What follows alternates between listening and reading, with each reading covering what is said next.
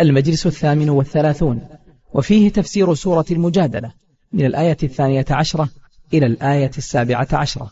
أعوذ بالله من الشيطان الرجيم.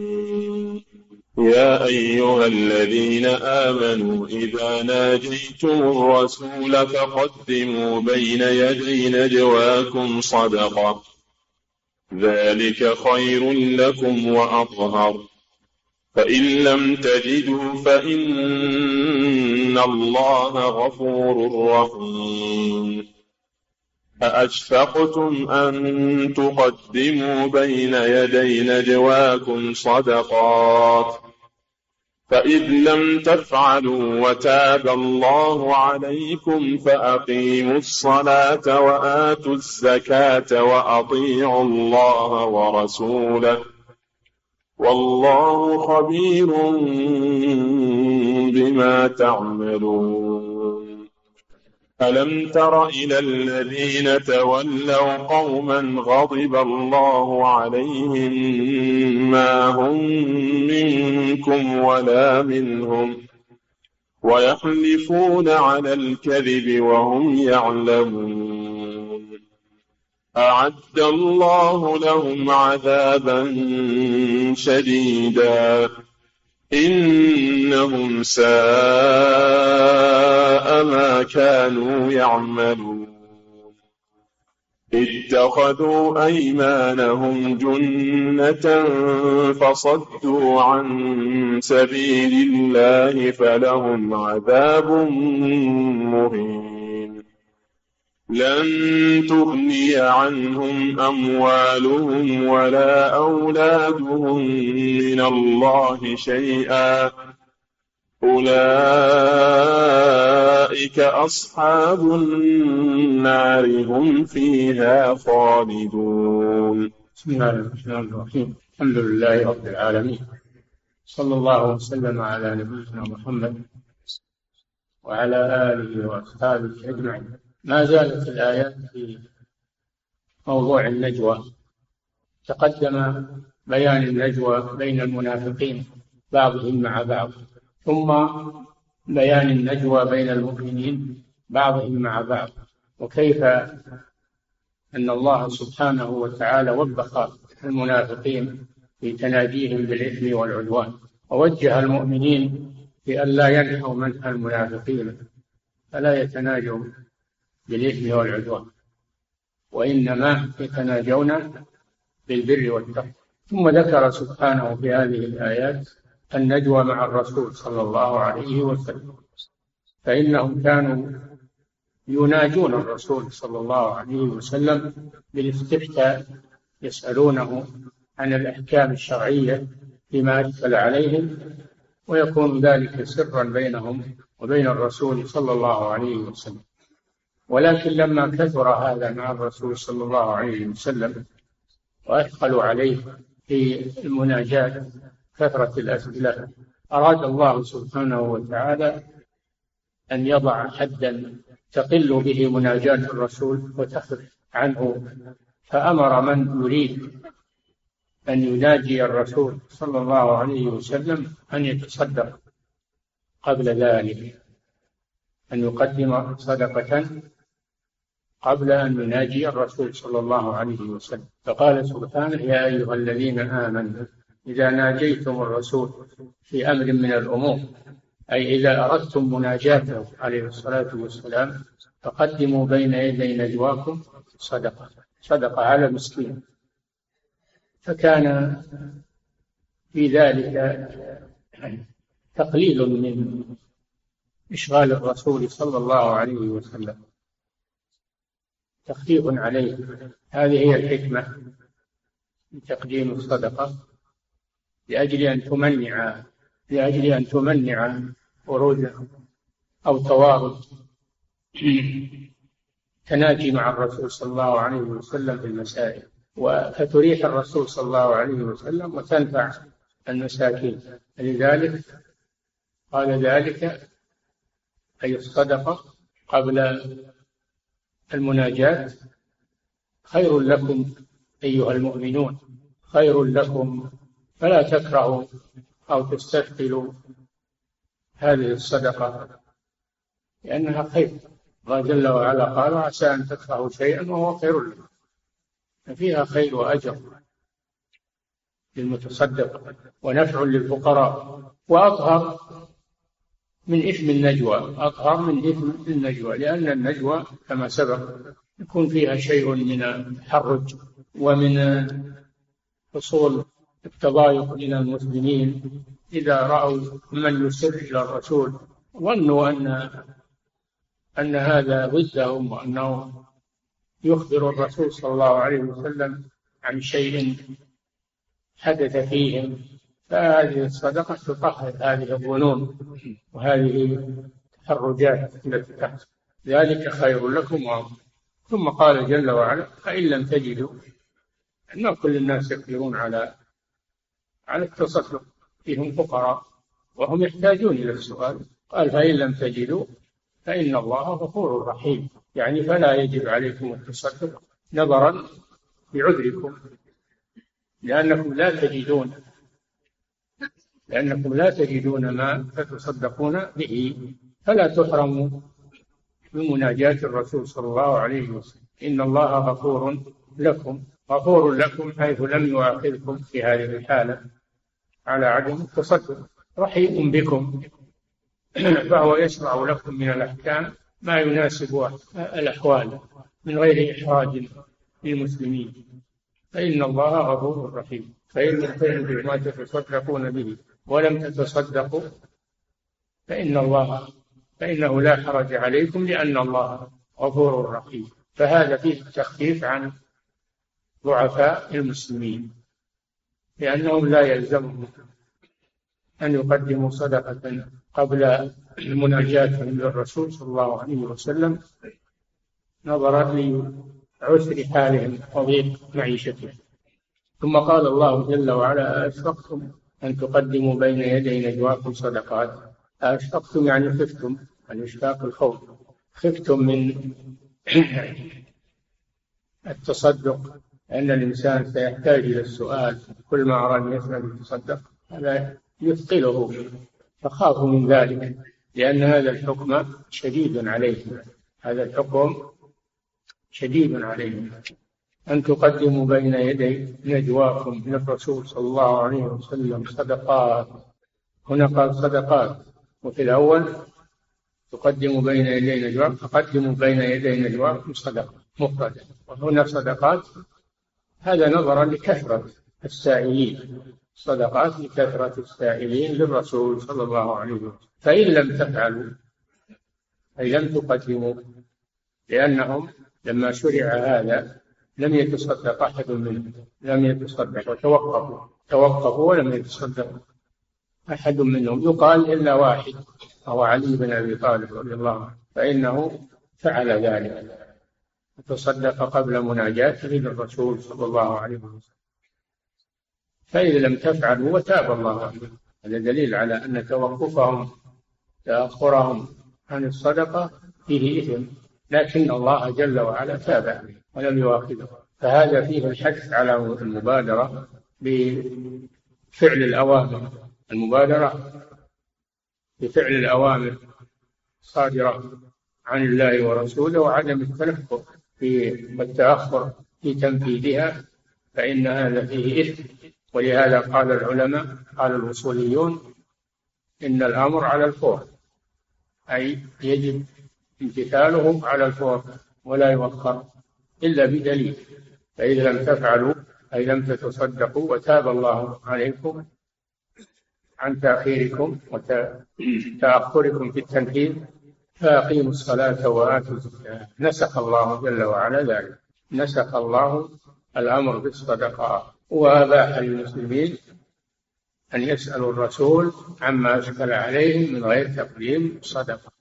فنسخ ما أمر به سبحانه وتعالى لأنه حصل المقصود وعرف الناس أنهم يثقلون على الرسول صلى الله عليه وسلم بكثرة الأسئلة فقللوا من الأسئلة وحصل المقصود بالتخفيف عن الرسول صلى الله عليه وسلم وتنبه المسلمون لذلك فنسخ الله ذلك في أن الله سبحانه تاب عليهم يعني نسخ ذلك.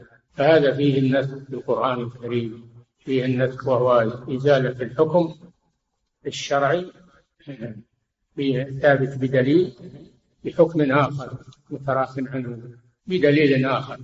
هذا هو هو النسخ. وقد وقع في مواضع من من القرآن الكريم أن الله جل وعلا ينسخ بعض الآيات فمنه ما ينسخ إلى بدل ومنه ما ينسخ إلى غير بدل ومنه ما ينسخ إلى أخف ومنه ما ينسخ إلى إلى أثقل. النسخ له أقسام يعرفها الأصوليون. والحكمة فيه التخفيف الحكمة فيه التخفيف أو الإثقال أحيانا. ففيه حكمة عظيمة النسخ فيه حكمة عظيمة. قال تعالى ما ننسخ من آية أو ننسها نأتي بخير منها أو مثلها. فيه حكمة عظيمة ومصلحة للناس. تاب الله وتاب الله عليكم. فأقيموا الصلاة التي هي الركن الثاني من أركان الإسلام. وآتوا الزكاة التي هي الركن الثالث من أركان الإسلام. وأمر بهاتين العبادتين العظيمتين لأن الصلاة عمل بدني والزكاة عمل مالي. الصلاة عبادة بدنية والزكاة عبادة مالية. فمن اهتم بالصلاة وحافظ عليها حافظ على ما سواها من العبادات البدنية لأنها تسهل على المسلم فعل الطاعات وتبغض إليه فعل المنكرات. إن الصلاة تنهى عن الفحشاء والمنكر. والزكاة تسهل على الإنسان التصدق بالمال. إذا أدى الزكاة الواجبة تدرب وسهل عليه التصدق والتبرعات في وجوه الخير. أقيموا الصلاة وآتوا الزكاة وأطيعوا الله ورسوله. عموما ما أمر بإقامة الصلاة وإيتاء الزكاة خصوصا وخصهما أمر بطاعة الله فيما أمر به ونهى عنه عموما من أوامر الدين. وأطيعوا الله ورسوله. هذا فيه طاعة الرسول صلى الله عليه وسلم. وأنها مثل طاعة الله. من يطع الرسول فقد أطاع الله. والرسول يطاع استقلالا ويطاع أيضا مع طاعة الله سبحانه وتعالى.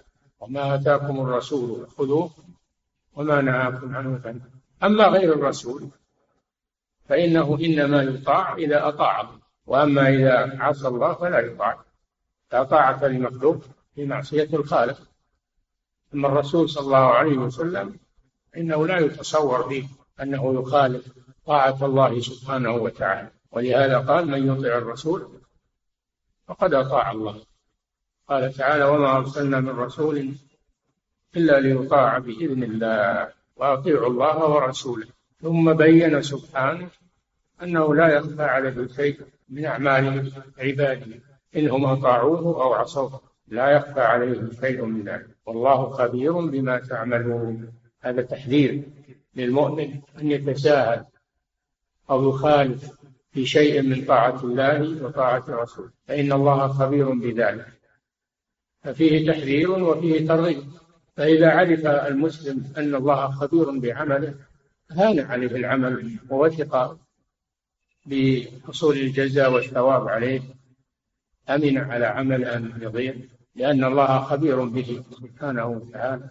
وإذا سمع هذا من عنده تساهل أو تلكؤ أو تأخر فإنه يحذر ويتوب إلى الله سبحانه وتعالى. قوله الله خبير بما تعملون فيه ترغيب وترهيب. خبير بما تعملون ما اسم موصول أو مصدرية خبير بالذي تعملون على أنه موصول أو خبير بعملكم على أنه مؤول بمصدر. الله خبير بعملكم. أيا كان هذا العمل صغيرا كان أو كبيرا. فإن الله خبير به عليم به سبحانه وتعالى. إن الله لا يظلم مثقال ذرة. وإن تك حسنة أي هذه الذرة تكون حسنة فإن الله يضاعفها وينميها حتى تكون شيئا عظيما. إن الله لا يظلم مثقال ذرة. وإن تك حسنة يضاعف ويؤتي من لدنه أجرا عظيما.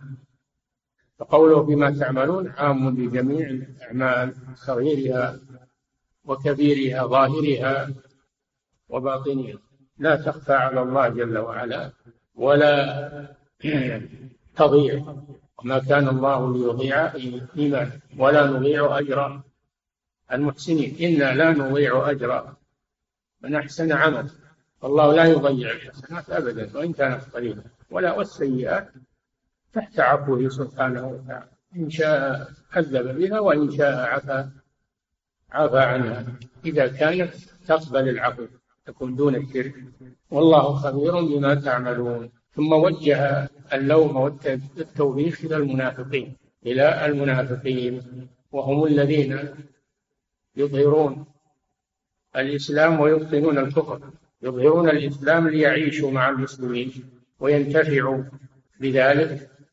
ويسلموا على دمائهم وأموالهم ويسلمون في الله ويقبل منهم ذلك يقبل منهم الظاهر وأما الباطن فهو إلى الله سبحانه وتعالى. لذلك قبل النبي صلى الله عليه وسلم إسلام المنافقين وعاملهم معاملة المسلمين ووكل بواطنهم إلى الله سبحانه وتعالى. هؤلاء هم المنافقون الذين أظهروا الإسلام وأبطنوا الكفر فقال ألم ترى إلى الذين تولوا قوما ألم ترى أيها الرسول؟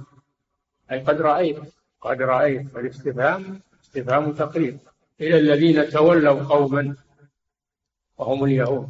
تولوا قوما وهم اليهود. غضب الله عليهم. اليهود مغضوب عليهم. والنصارى ضالون كما في الحديث. وكما في آخر سورة الفاتحة. غير المغضوب عليهم وهم اليهود. ولا الضالين وهم النصارى. ألم تر إلى الذين تولوا التولي هو المحبة والمناصرة. المحبة والمناصرة هذا هو التولي. تولوا قوما فهم مع معهم في في باطن الأمر مع اليهود في باطن الأمر. وهم في ظاهرهم مع المسلمين. كما قال تعالى مذبذبين. بين ذلك لا إلى هؤلاء ولا إلى هؤلاء. ليسوا مع المسلمين ظاهرا وباطنا وليسوا مع اليهود ظاهرا وباطنا. بل هم بين بين كما يقال يلعبوا على الحبلين. هذه صفتهم. لأنهم لا يثقون بوعد الله ويتربصون بالمسلمين الدوائر ويظنون أن الله سيهمل أمر المسلمين وأن المسلمين سيضيعون وأن العدو سيتسلط. يتخذون يدا عند الكفار. يتخذون يدا عند الكفار. الذين يتربصون بكم. فإن كان لكم فتح من الله قالوا ألم نكن معكم؟ وإن كان للكافرين نصيب قالوا ألم نستعوذ عليكم ونمنعكم من المؤمنين؟ وقال تعالى فترى الذين في قلوبهم مرض. يعني المنافقين يقولون نخشى أن تصيبنا الدائرة يجعلون لهم يدا مع الكفار يخشون أن تدور الدائرة على المسلمين فيكونون قد استوثقوا لأنفسهم لأنهم لا يثقون بالله سبحانه وتعالى لا يثقون بالله. هذه صفة المنافقين في كل زمان ومكان. قد حذرنا الله منهم. قال تعالى هم العدو فاحذروا قاتلهم الله. فهم أشد خطرا. من الكفار لأن الكفار معلومة عداوتهم كفرهم. أما هؤلاء فيخدعون يخادعون الله والذين آمنوا. ما يخدعون إلا أنفسهم وما يشعرون فإسلامهم مخادعة ليس صحيحا. فهم مع المسلمين في الظاهر ومع الكفار في الباطن بحيث أنه إذا حصل على المسلمين إذا حصل على المسلمين مصيبة انحازوا إلى الكفار. نحن معكم. إذا لقوا الذين آمنوا قالوا آمنا. وإذا خلوا إلى شياطينهم أي اليهود قالوا إنا معكم. إنما نحن مستهزئون مستهزئون بالمؤمنين والعياذ بالله. فهذه طبيعة المنافقين. كل زمان ومكان. ألم ترى إلى الذين تولوا قوما أي أحبوهم وناصروهم. ألم ترى إلى الذين نافقوا ألم ترى إلى الذين نافقوا. يقولون لإخوانهم الذين كفروا من أهل الكتاب ألم ترى إلى الذين نافقوا؟ يقولون لإخوانهم الذين كفروا من أهل الكتاب لنخرجن معكم ولا نطيع فيكم أحدا أبدا وإن قتلتم لننصرنكم. والله يشهد إنهم لكاذبون. لئن أخرجوا لا يخرجون معهم ولئن قتلوا لا ينصرون ولئن نصروهم ليولن الأدبار. ثم لا ينصرون هذه طبيعة النفاق والعياذ بالله. طبيعة المنافقين. ولهذا قال ما هم منكم ولا منهم ليسوا من المسلمين ولا من اليهود. مذبذبين. تولوا قوما غضب الله عليهم وهم اليهود. ما هم منكم ولا منهم يعني المنافقين. ليسوا مع هؤلاء ولا مع هؤلاء. وإنما يتربصون الدوائر ما هم منكم ولا منهم. ويحلفون على الكذب وهم يعلمون يحلفون على الكذب. يحلفون أنهم آمنوا بالله ورسوله يحلفون الأيمان. كما قال تعالى إذا جاءك المنافقون قالوا نشهد إنك لرسول الله والله يعلم إنك لرسوله. والله يشهد إن المنافقين لكاذبون. فيما قالوه إنما يقولونه بألسنتهم فقط خداعا ومكرا يحلفون على الكذب. والحلف بالله عز وجل يجب فيه الصدق لأنه عهد وميثاق. فإذا حلف الإنسان فليصدق. قال صلى الله عليه وسلم من حلف بالله فليصدق ومن حلف له بالله فليرضى. من لم يرضى فليس من الله. فالحلف بالله تعظم ولا يحلف وهو كاذب. لا سيما إذا كان في حلفه مخادعا لله ولرسوله وللمؤمنين جريمة أشد. كذلك لو حلف ليقتطع مال امرئ مسلم بيمينه يلقى الله وهو عليه غضبان يوم القيامة. فاليمين غليظة معظمة لا يحلف الإنسان إلا وهو صادق ولا يستخف باليمين. لا يستخف باليمين بالله عز وجل. يحلفون على الكذب. وهم يعلمون أنهم كاذبون. أما لو أن الإنسان حلف على غلبة ظنه يظن أنه صادق وتبين أنه ما هو صادق. هذا لا هذا له اليمين له اليمين. إذا حلف الإنسان على غلبة ظنه وتبين الأمر بخلافه ولم يتعمد الكذب هذا يسمى له اليمين.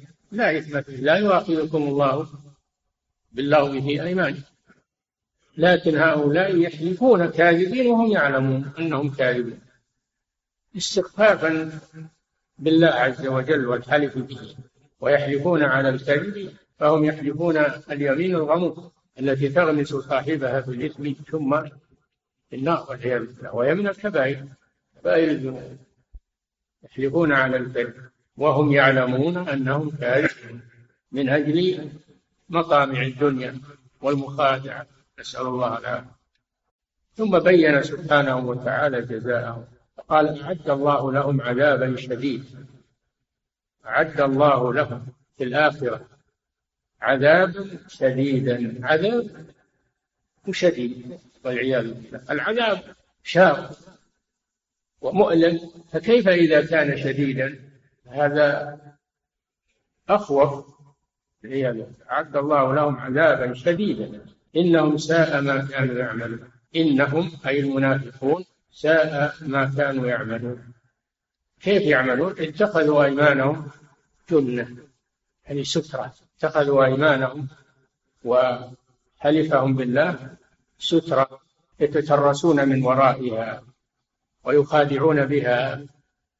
اتخذوا أيمانهم جنة جنة يستترون من ورائها. ويخفون من ورائها كذبهم وغشهم خديعتهم. فما كل من حلف صدق. قال الله جل وعلا ولا تطع كل حلاف مهين. فكثرة الحلف تدل على الاستهانة باليمين. كثرة الحلف تدل على الاستهانة باليمين.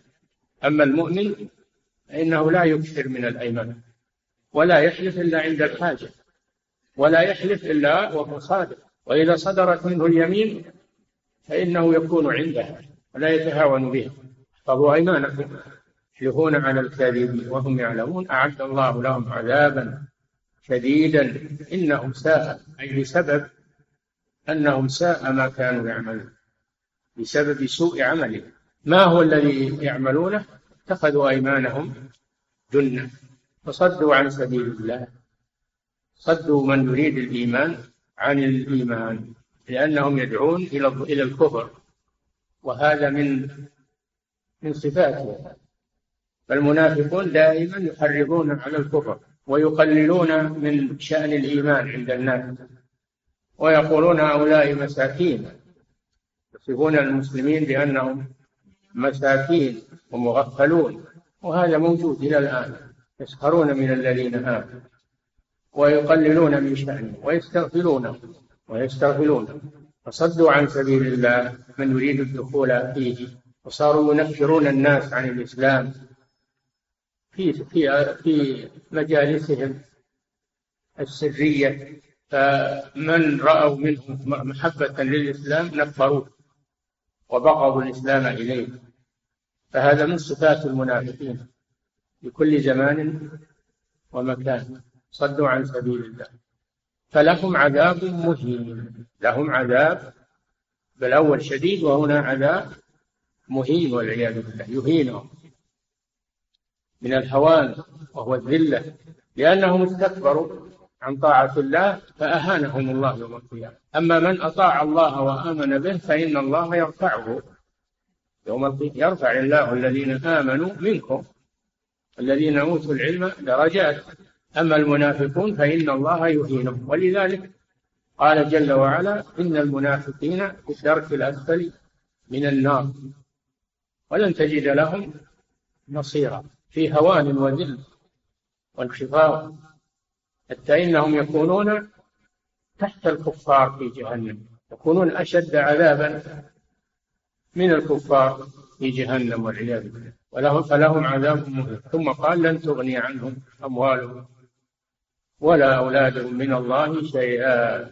في يوم القيامة لا تغني عنهم أموالهم التي جمعوها في الدنيا ولا أولادهم يدافعون عنهم يوم القيامة أن تغني عنهم أموالهم ولا أولادهم من الله شيئا. ولهذا قال جل وعلا فلا تعجبك أموالهم ولا أولادهم إنما يريد الله أن يعذبهم بها في الدنيا تزهق أنفسهم وهم كافرون. هؤلاء المنافقون. لن تنفعهم أموالهم ولا أولادهم يوم القيامة. لن تغني عنهم أموالهم لا تدفع عنهم العذاب يوم القيامة. لن تغني عنهم أموالهم ولا أولادهم من الله شيئا. أولئك أصحاب النار. أصحاب النار. أي المخلدين فيها. مصاحبين لها. مصاحبين للنار. لا يخرجون منها. كما يصاحب الإنسان في الدنيا يصاحب رفيقه أو محبوبه أو فهم في يوم القيامة يصاحبون النار. لا مخرج لهم منها والعياذ بالله. وتلازمهم دائما وابدا. فماذا حصلوا عليهم في هذه؟ وماذا عليهم لو آمنوا بالله واليوم الآخر وأنفقوا مما رزقهم الله؟ ماذا ماذا عليهم؟ لكنهم حرموا من هذا والعياذ بالله بسبب شكهم وريبهم وترددهم فحرموا من هذه الصفات العظيمة المنجية من عذاب الله. نسأل الله العافية. فعلى المسلم أن يحذر من النفاق. والنفاق قد لا يكون نفاقا اعتقاديا لا يكون نفاقا اعتقاديا يكون نفاقا عمليا. لا يخرج من الملة لكنه ينقص الإيمان. وذلك بأن يتصف المسلم بصفة من صفات المنافقين أو بأكثر من صفات ولو كان عنده إيمان وليس كافرا هو مؤمن لكن إذا اتصف بصفة أو صفات من المنافقين فإنها تنقص إيمانه. كما قال صلى الله عليه وسلم ثلاث من كن فيه من كانت فيه واحدة منهن كانت فيه خصلة من النفاق. ومن ومن كن فيه صار منافقا خالصا. إذا حدث كذب آية المنافق ثلاث. إذا حدث كذب وإذا وعد أخلف وإذا اؤتمن خان. وفي رواية وإذا خاصم فجر وإذا عاهد غدر وإن صلى وصام وزعم أنه مسلم. فعلى المسلم أن يحذر من النفاق. النفاق الاعتقادي والنفاق العملي وهو أن يتصف بشيء من صفات المنافقين من الكذب في الحديث وإتلاف الوعد والخيانة في الأمانة. هذه من صفات المنافقين ما تليق بالمسلم وقد تكثر فيه هذه الصفات فيكون منافقا خالصا. قد تجره إلى النفاق الأكبر. يكون منافقا خالصا. يعني تجره هذه الصفات إذا تساهل فيها وكثرت حتى يخرج إلى النفاق الاعتقادي والعياذ فلا يتساهل المسلم في صفات المنافقين ويحذر منها غاية الحذر. والله تعالى أعلم وصلى الله وسلم على نبينا محمد على آله وأصحابه أجمعين. يقول فضيلة الشيخ وفقكم الله لمن تكون الصدقة التي تدفع عند النجوى؟ للفقراء. الصدقة معروف أنها للفقراء والمساكين. نعم. يقول فضيلة الشيخ وفقكم الله يتكرر أحيانا ذكر الصلاة والزكاة دون بقية أركان الإسلام. وأيضا جاء في الحديث من كان يؤمن بالله واليوم الآخر دون بقية أركان الإيمان. فما المقصود من هذا؟ وما الحكمة في ذلك؟ لأن المؤمن بالله واليوم الآخر سيأتي به بأركان الإيمان وخصال الإيمان. لا يكون مؤمنا إلا بذلك. فإذا آمن بالله واليوم الآخر فإنه يأتي بخصال الإيمان. ولم يأتي بها الرسول هنا لأنه شرحها في أحاديث أخرى. والأحاديث يجمع بعضها إلى بعض. ما يؤخذ في طرف يترك. الطرف الثاني حديث يفسر بعضها بعضا. يوضح بعضها بعضا يخصص ويبين بعضها بعضا. وأما أحيانا تذكر الصلاة, الصلاة والزكاة هذا أشرنا إليه في أثناء الكلام. قلنا لأن الصلاة رأس الأعمال البدنية. من حافظ عليها سهلت عليه بقية العبادات. من حافظ عليها سهلت عليه بقية العبادات. الزكاة هي رأس الأعمال المالية. فمن أخرج الزكاة سهلت عليه بقية الإنفاق في سبيل الله عز وجل. ومن بخل بالزكاة فلن تسهل عليه بقية الأعمال. ومن تهاون بالصلاة تهاون في غيرها. ولهذا جاء في الأثر من حفظها يعني الصلاة وحافظ عليها حفظ دينه. ومن ضيعها فهو لما سواها عظيم الله جل وعلا قال وأقم الصلاة إن الصلاة تنهى عن الفحشاء والمنكر ولذكر الله أكبر. الصلاة فيها أمران عظيمان. الأمر الأول أنها تنهى عن الفحشاء والمنكر وتعود الإنسان على الطاعة وتبغض إليه المعاصي. والأمر الثاني أن فيها ذكر الله سبحانه وتعالى. ذكر الله أكبر من كل شيء من الأعمال. نعم. كل هذا يجتمع في الصلاة. نعم. يقول فضيلة الشيخ وفقكم الله هل يجوز كتابة التفسير على هامش المصحف؟ هذا ما يسمى مصحف هذا يسمى تفسير. إذا كتب تفسير بهامشه صار كتاب تفسير وليس مصحفا نعم. يقول فضيلة الشيخ وفقكم الله ما رأيكم بكتاب زبدة التفسير؟ هذا مختصر من فتح القدير واختصاره مخل جدا ما يذكر إلا شيء. فلا يعطي فائدة فتح القدير نعم. يقول فضيلة الشيخ وفقكم الله هل يلزم المسلم أن يقرأ التفسير؟ وهل يأثم إذا قرأ القرآن بدون مطالعة لأي تفسير؟ لابد من التدبر. لابد تقرأ القرآن تتطلب تفسيره ومعانيه ولتعمل به. فتجمع بين تلاوة القرآن وبين معرفة معانيه وتفسيره لتستفيد منه وتعمل تعمل به. نعم. يقول فضيلة الشيخ وفقكم الله هل هل الحلف عبادة أم لا؟ وإذا كان غير عبادة فما وجه كونه محرم أو شرك إذا حلف بغير الله؟ ميثاق. الحلف ميثاق وعهد. وتأكيد للشيء بذكر الله عز وجل. فإذا أحسن الحلف بالله ووفرها صار هذا عبادة لله. عز وجل إذا غير الله عز وجل تعظيم المطلق حق لله جل وعلا والذي يحلف به. أما غيره فلا يحلف به. فمن حلف بمخلوق فقد أشرك. نعم.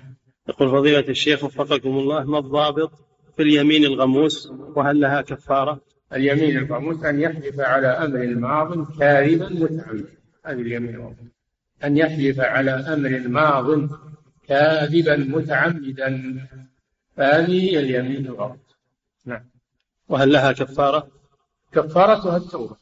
ليس لها كفارة بمعنى الإطعام أو الكسوة أو الصيام لا.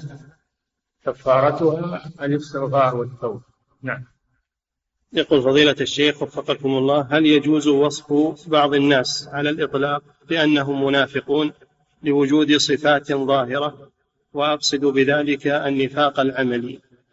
لا يقال فلان منافق لكن يقال فلان فيه نفاق فيه فيه نفاق. ولا يقال منافق إلا للمنافق الخالص اعتقادي أما المسلم إذا حصل من صفة من صفات المنافقين فيقال فيه نفاق. نعم. يقول فضيلة الشيخ وفقكم الله هل هناك فرق بين التولي والموالاة أم هما بمعنى واحد؟ لا فرق بينهما في الظاهر. لا فرق بينهما في الظاهر. منهم من يقول التولي هو المحبة في القلب والموالاة هي المناصرة والمعاونة لهم بالفعل. نعم. وهذا ملازم لهذا. ما في شك إن التولي والموالاة متلازمان نعم. يقول فضيلة الشيخ وفقكم الله في ظل ضعف الإيمان عند كثير من الناس في هذا الزمان ما هو وضع قبول اليمين؟ خصوصا ما ذكر من أنه من حلف له بالله فليرضى. وهل في عدم القبول باليمين بعد أدائها؟ هل في عدم القبول يكون إثم؟ من حلف له بالله فليرضى قالوا هذا عند القاضي. إذا لم يكن عند المدعي بينة فإن له اليمين على خصمه إذا حلف فليرضى بذلك. هذا عند التقاضي نعم. يقول فضيلة الشيخ وفقكم الله المنافق إذا دعا له ولده الصالح هل ينفعه ذلك؟ إذا كان نفاقه ليس مخرجا من الملة إذا كان نفاقه ليس مخرجا من الملة وإنما هو نفاق عملي ينفعه ذلك. أما إذا كان نفاقه مخرجا من الملة فلا يجوز أن يستغفر له. قال الله جل وعلا ولا تصلي على أحد منهم مات أبدا ولا تقم على قبره. تقم على قبره استغفار له بعد الدفن ولا تقم على قبره. المنافق النفاق الخالص هذا لا يستغفر. لكن نحن ما لنا الا الظاهر؟ نحن ليس لنا إلا الظاهر. فنحكم على الظواهر فقط. أما القلوب فلا يعلمها إلا علام الغيوب سبحانه وتعالى. نعم. يقول فضيلة الشيخ وفقكم الله هل المبتدع يعد منافقا أو الداعي للبدعة هو المنافق فقط؟ لا ما هو في فرق بين البدعة والنفاق. البدعة أن يحدث في الدين ما ليس منه. تقرب إلى الله بشيء لم يشرعه. هذه هي البدعة.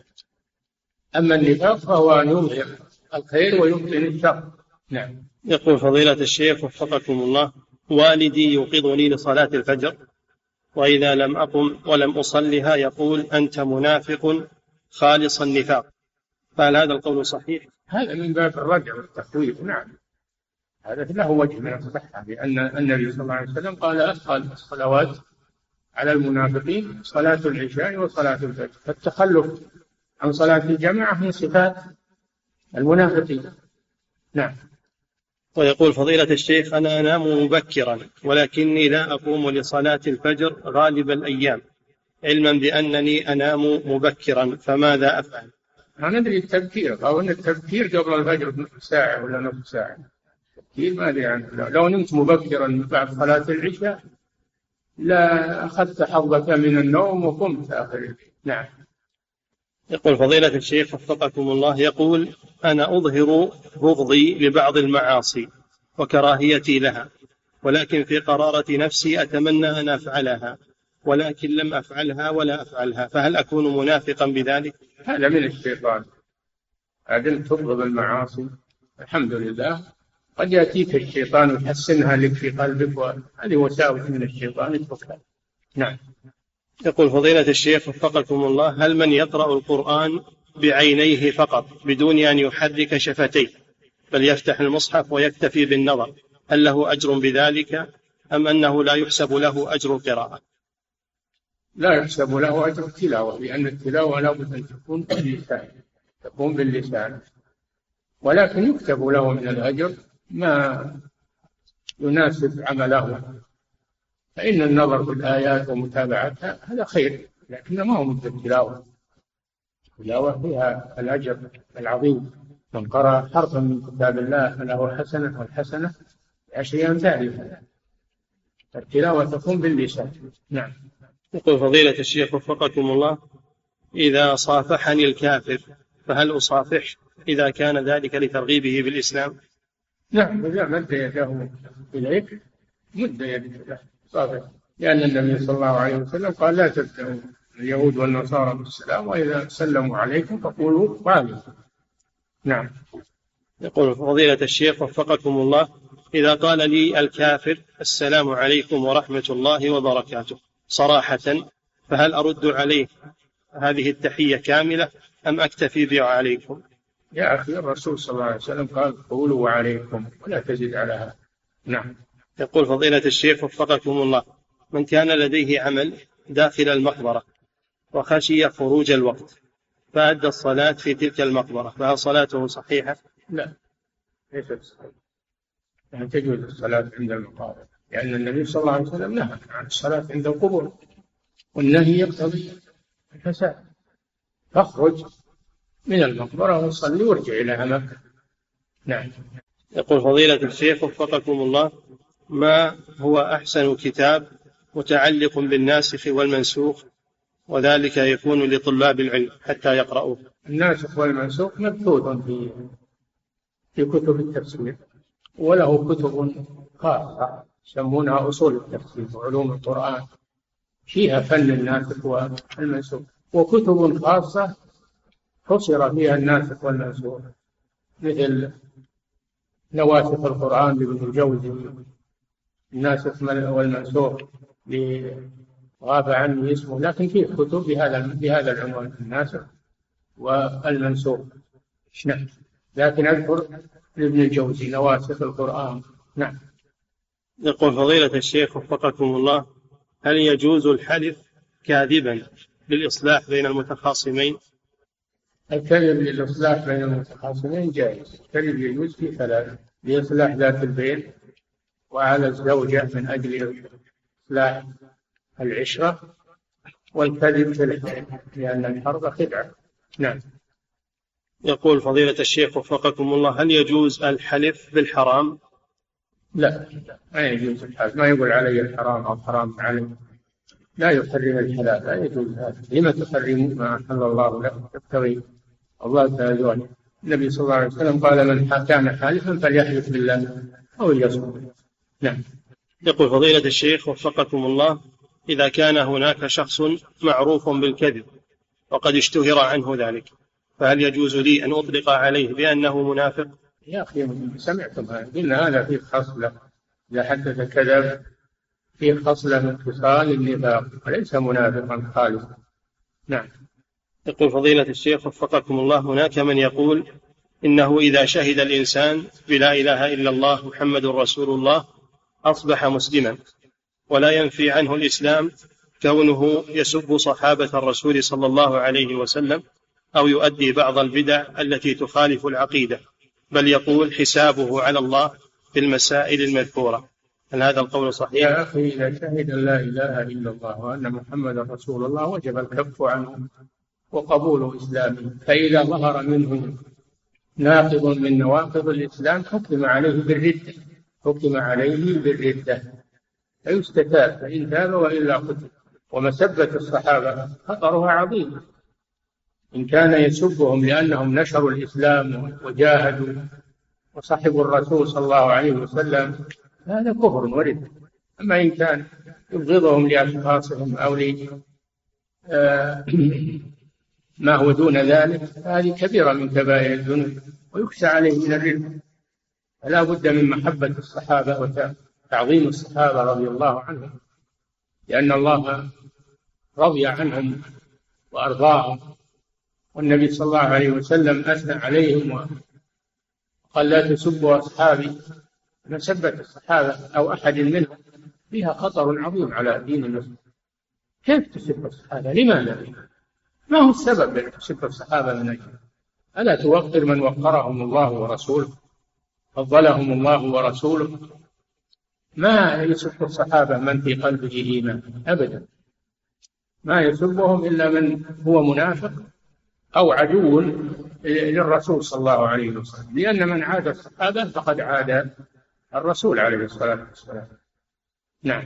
يقول فضيلة الشيخ وفقكم الله من ترك عبادة كان يعملها كصيام التطوع وذلك لأن الناس لاحظوا ذلك عليه وتحدثوا عنه وأنه يفعل هذه العبادة فأراد أن يتركها لفترة ثم يعود. فهل له ذلك؟ وما معنى قول بعض السلف ترك العمل لأجل الناس رياء والعمل لأجل الناس نفاق؟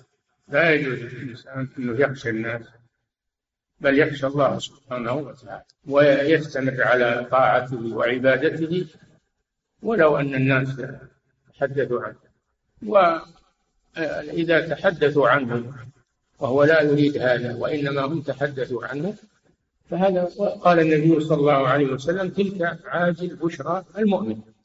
فإذا أثنوا عليه خيرا وهو لم يرد أنهم يثنون عليه فهذه بشارة من الله سبحانه وتعالى لأنهم شهدوا له بالخير. فالمسلم لا يترك العمل من أجل الناس أو من أجل الرياء. لأن هذا من الشيطان. فلا يعمل لأجل الناس ولا يترك العمل من أجل الناس والعبارة التي ذكرها صحيح. نعم. يقول فضيلة الشيخ وفقكم الله ما الضابط في التورية؟ فهناك كثير من الناس يستخدمها بدون إكراه أو حاجة. التورية هي أن نظهر كلاما لا يقصد معناه وهي على ثلاثة أقسام. القسم الأول أن يريد بها التخلص من ظالم. يريد بها التخلص من ظالم. هذه لا بأس بها. النوع الثاني أن يريد أن يظلم الناس يأخذ أموالهم بالتورية. هذه حرام لا شك. الثالثة أن لا يكون ظالما ولا مظلوما. هذه فيها خلاف العلماء يجيزها وبعضهم يمنع منها. نعم. يقول فضيلة الشيخ وفقكم الله ما رأيكم في حفظ متن اسمه نظم في علوم القرآن للزمزمي التي نظمها من كتاب النقاية بالسيوف. لا بأس حفظ طيب لكن من تقرأ عليه؟ ما هو بالكلام عن الحفظ من تقرأ هذا الذي تحفظه عليه من العلماء؟ لابد من هذا. أما مجرد حفظ بدون أنك تقرأه على من يشرحه لك ويبين مقاصده فهذا لا يفيدك شيئا. نعم. يقول فضيلة الشيخ وفقكم الله في قول الله سبحانه ثم قفينا على آثارهم برسلنا وقفينا بعيسى ابن مريم وآتيناه الإنجيل وجعلنا في قلوب الذين اتبعوه رأفة ورحمة. الآية بشرح فضيلتكم وجعلنا في قلوب الذين اتبعوه رأفة ورحمة قلتم بأن النصارى أهل رأفة ورحمة. هل حال النصارى اليوم هو حال أهل رأفة ورحمة أم ذاك في ذاك العصر السابق هذا موجود فيهم لكن قد يوجد فيهم من تأثر باليهود ونحى منح اليهود في العداوة والحقد على المسلمين. وإلا فالأصل أن فيهم رأفة ورحمة بخلاف اليهود فإن عندهم غلظة وعنف وقسوة وعندهم من الحقد على البشرية عموما وعلى المسلمين خصوصا عندهم الحقد. ولا يرون إن إن أنه يستحق البقاء إلا اليهود. يسمون أنفسهم شعب الله المختار وأن الناس كلهم خدم له. هي العالم خدم لليهود. هذا هذا شعور اليهود. أما النصارى عندهم رأفة ورحمة وقد يوجد منهم من يخلو من هذه الصفة ويتصف بصفات اليهود. نعم. يقول فضيلة الشيخ وفقكم الله هل يباح أن ندفع الزكاة؟ لبناء مركز, لبناء مركز إسلامي يشمل مسجدا ودار تحفيظ للقرآن ومستشفى خيري لعلاج الفقراء ومكتبة خاصة. خاصة أن الهدف من المشروع محاربة دعوة دعوة التبشير التي تقوم بها الكنيسة. هل لنا أن ندفع من الزكاة لهذا الأمر؟ الزكاة تقصر على مصارفها إنما الصدقات للفقراء والمساكين والعاملين عليها والمؤلفة قلوبهم وفي الرقاب والغارمين وفي سبيل الله وفي لا تخرج عن هذه المصارف لأن الله حصرها فيها. أما بناء المساجد والمراكز الإسلامية فهذه تمول منها تبرعات من الصدقات. لا تعمر المساجد من الزكاة ولا تعمر المراكز من الزكاة ولا المدارس لا تعمر من الزكاة. المشاريع الخيرية لا تعمر من الزكاة إنما تمول من تبرعات المحسنين. نعم. يقول فضيلة الشيخ وفقكم الله هل من يقوم بوضع المصحف أثناء المرور بآية سجدة فيضعه أمامه ويسجد عليه أو يضعه تحت إبطيه أو يضعه على العقال إذا كان عقاله على الأرض؟ هل هذا مشروع؟ يرفعه عن الأرض أي شيء حتى لو العقال أو الحاملة للمصاحف أمامه فيرفعه ولا يضعه على الأرض على التراب.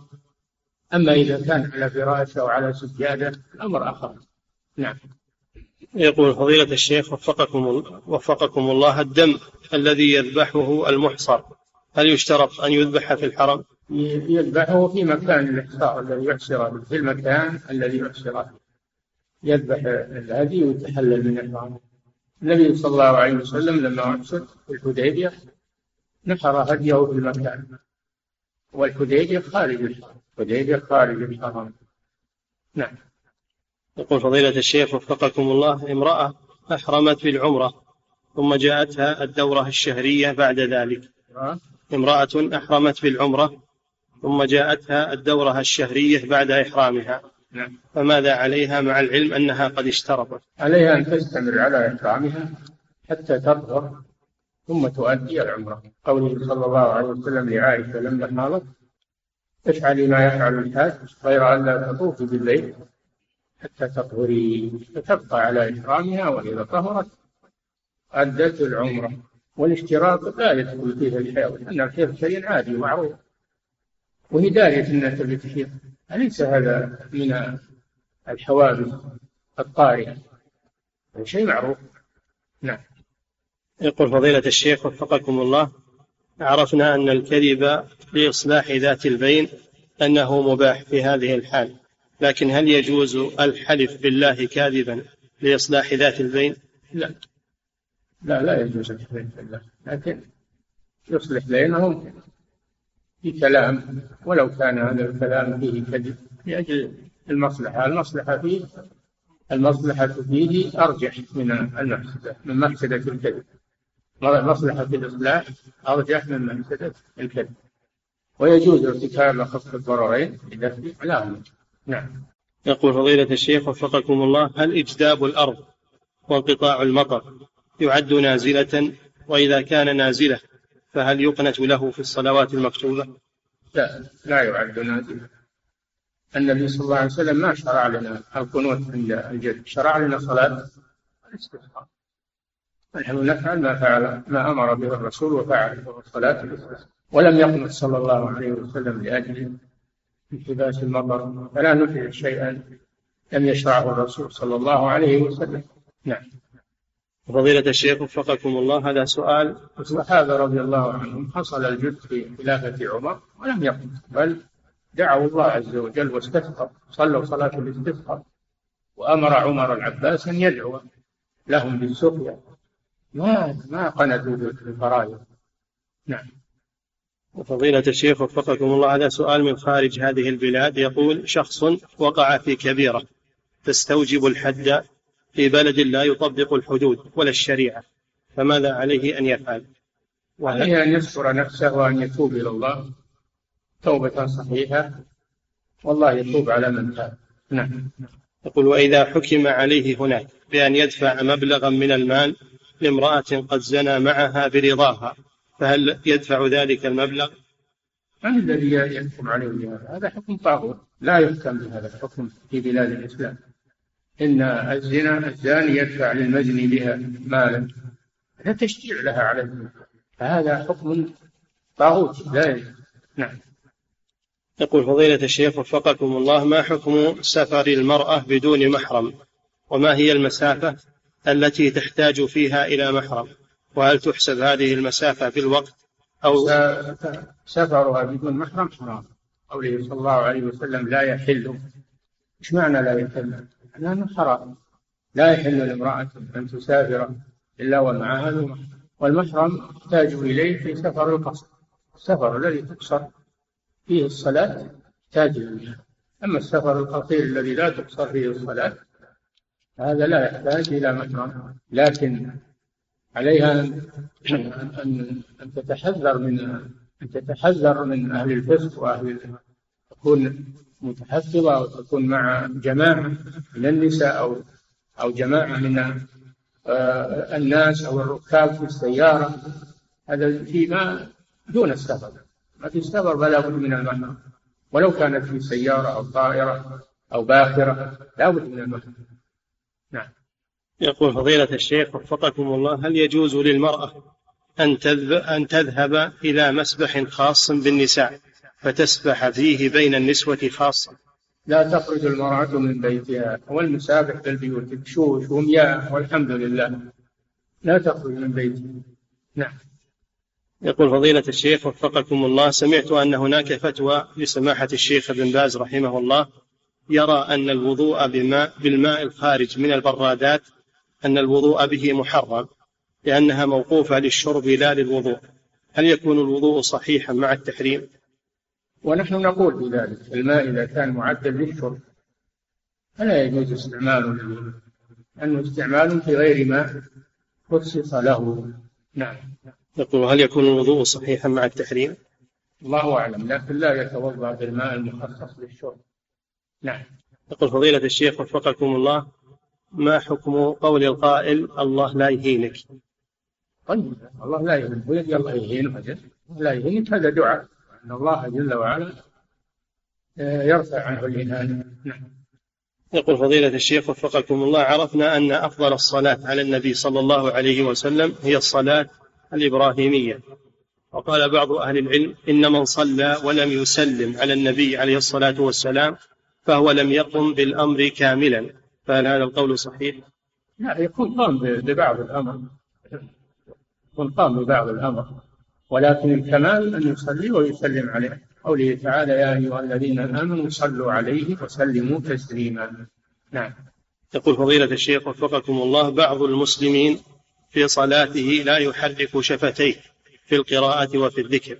فهل تعتبر الصلاة صحيحة؟ وما الذي أجراك عن هذا؟ إذا ثبت هذا أنه ما يحرك شفتيه في قراءة الفاتحة إنها لا تصح صلاة لأن يعني قراءة الفاتحة ركن من أركان الصلاة. فلا بد أن يتلفظ بها على الأقل بقدر ما يسمع نفسه. نعم. يقول فضيلة الشيخ وفقكم الله تفسير فتح القدير وكذلك تفسير أيسر التفاسير. أيهما أحسن لطالب العلم للمراجعة؟ تفسير فتح القدير هذا شامل فيه اللغة وفيه الفقه وفيه التفسير فهو شامل إلا أن فيه بعض النقولات عن الأشاعرة والمعتزلة لم يعلق عليها رحمه الله. وإلا هو حافل. بفنون حافل بفنون التفسير. لولا هذه الملاحظة وهو أنه ينقل في الأسماء والصفات كلاما للمعتزلة ولا لأنه الغالب أنه ينقل من الرازي فهو ينقل التأويلات ولا يعثر عليه. أو ينقل من الزمخشري الزمخشري معتزلي والرازي أيضا أشعري.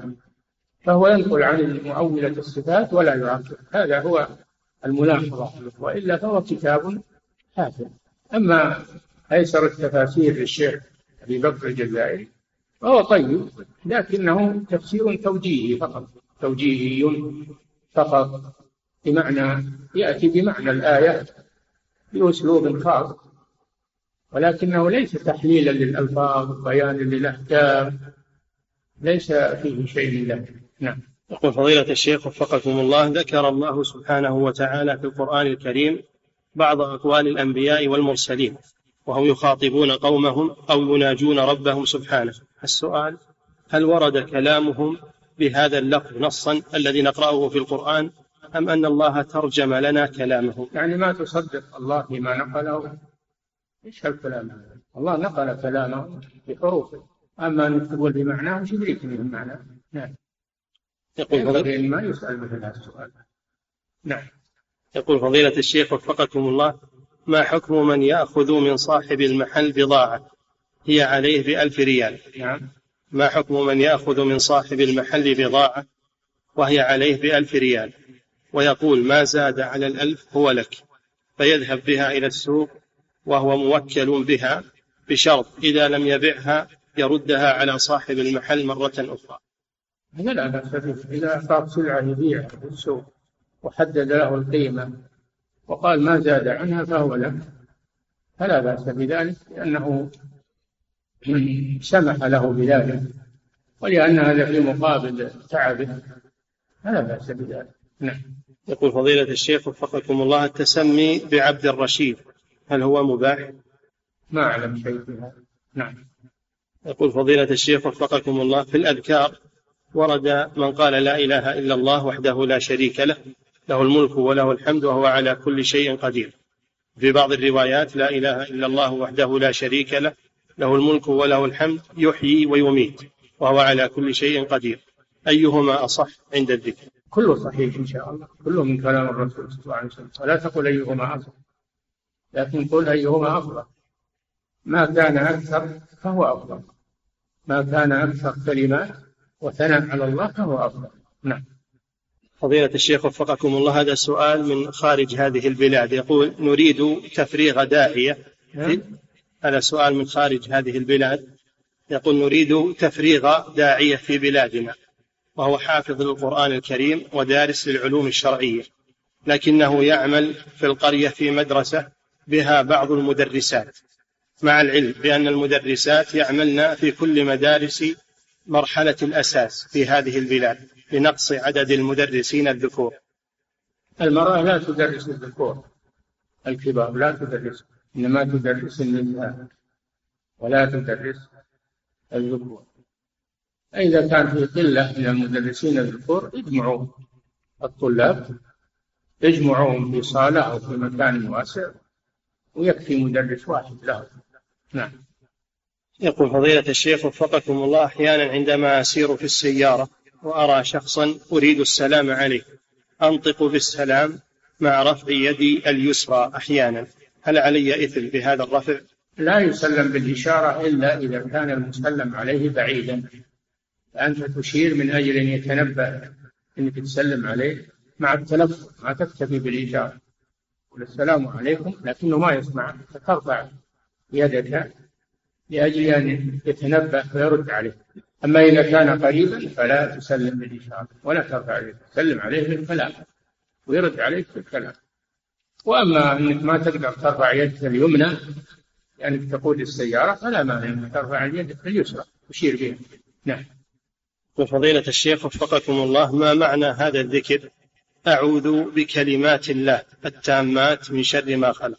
معناه الالتجاء إلى الله بأسمائه وصفاته التي منها التي منها كلام الله جل وعلا من صفاته سبحانه. فأنت تستعيذ بصفة من صفات الله والاستعاذة بصفة أو باسم من أسماء الله هو استعاذة بالله عز وجل.